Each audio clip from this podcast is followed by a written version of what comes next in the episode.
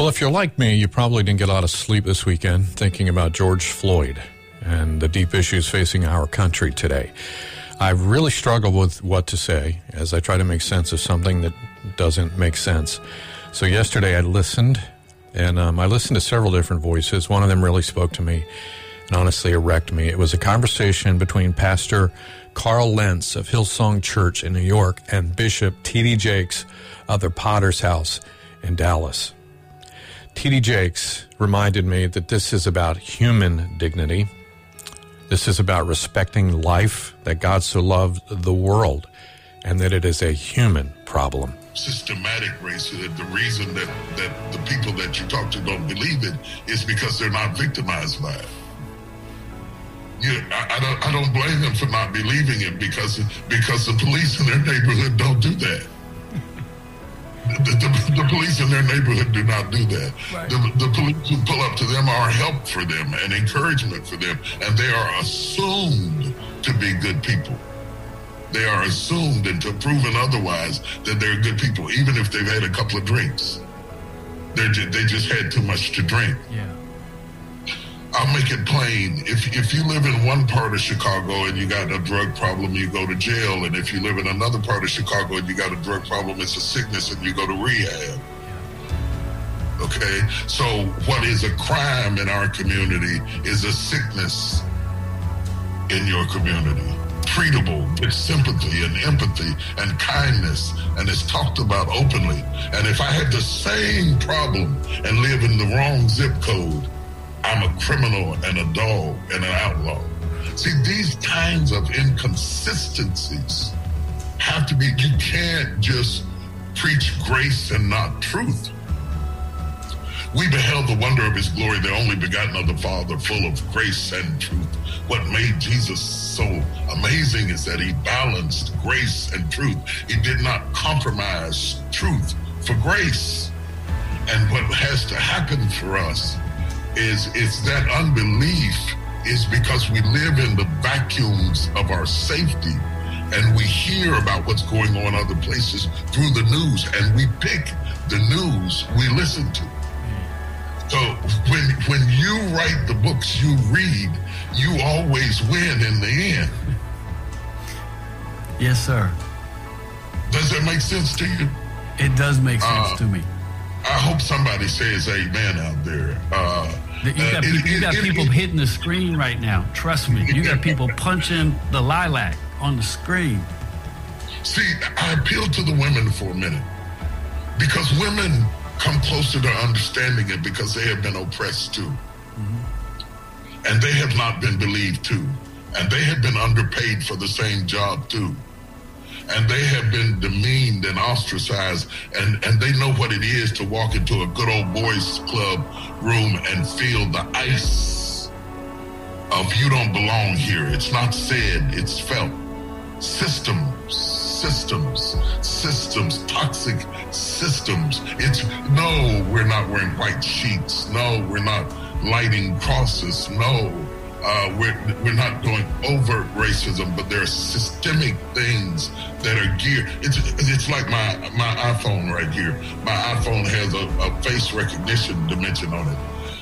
And it is a fact that the face recognition has trouble recognizing black faces because the guys who built them had white faces and they had trouble recognizing my face. And just like my phone has trouble recognizing my face, so do opportunities.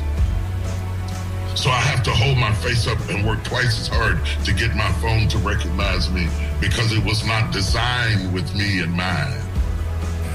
It was not designed with me in mind. I, I bought it. I had the money. I paid for it. It's my phone, but it was not designed with me in, in mind. And it, it is not even a human and it doesn't always recognize me. And by Apple's own admission, they're trying to work with it for it to recognize other types of faces. When you design a world that fits your features, you don't have to be an evil person for, for what you design not to fit me, not to fit how I learn or how I read or how I sing or how I dance or how I move or how I feel the most important thing we can do today is pray and listen Opening our hearts to really hear one another is a good step forward. Bishop T.D. Jakes shares the importance of open communication. First of all, let me say this: that uh, you you you bring me before this auspicious body of believers as evidence to articulate the magnitude and the atrocities of the pain of the people who have lost their voice, and and I am proof for you. But what you don't realize is that I come on this uh, format because you are proof for me. You are proof for me that that there are good people who are not of color who will speak up and speak out and who really care. And the more we see that, more the more we see that,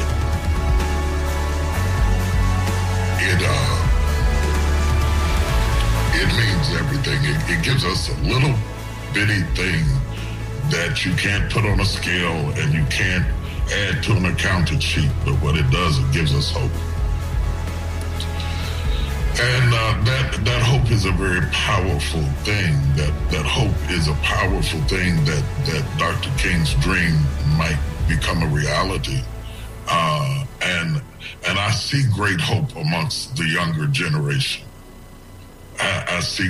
I, I, I'm so excited uh, because you dance to the beat of another drum, and because you have the courage uh, to, to come where where we are. The man who came to the to the bleeding man on the side of the road was not the same race. That was the point. He was a Samaritan. And in the Bible days, if you go to the woman at the well, you will realize that the first thing the woman at the well said to Jesus is that the Jews and the Samaritans don't deal with each other. And Jesus picked the Samaritan intentionally to drive home to the Jewish lawyer that you might be bleeding on the side of the road and it might be a Samaritan who has to pick you up and put you on his beast and carry you to the other side. But you've got to see him as your neighbor. That was that's that's the message. That's the beauty of the message.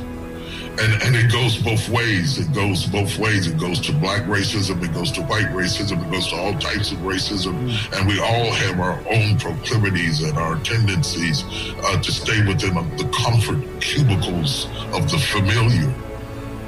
But God is calling the church out from the familiar into the exceptional, uh, into the uncertain, into the place where you're you're not sure what to say or what to do. That's where faith is formalized. Not not where you are sure, not where the facts are absolute, but where you're on dangerous territory. That's where faith gives birth. And, and people who play it safe and stay within the demographics of the familiar, be them black, white, or brown, they miss the beauty of the planet because the whole beauty of the planet is in its diversity. It's it's in old men and young men sitting down together. It's in old women and young women talking, and Democrats and Republicans talking, and Baptists and Methodists talking, and black folks and white folks talking, and finding out there's more to unite us than there is to divide us.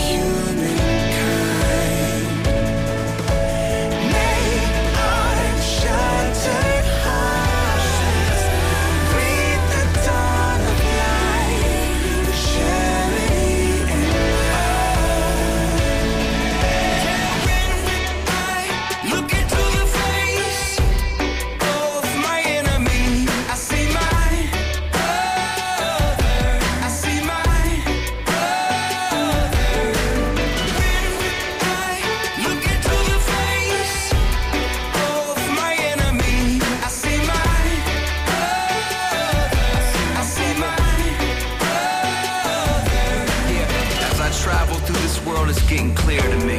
Some of the things I believed, I'm casting out to the seas. And as I'm waving my goodbyes to the lies I was taught, gotta searchlight my soul. Cause some of them I bought into.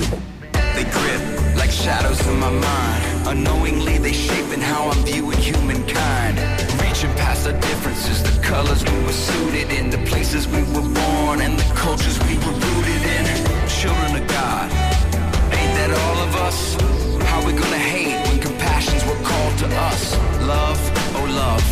got me covered. I'm letting go of enemies and holding on to brothers.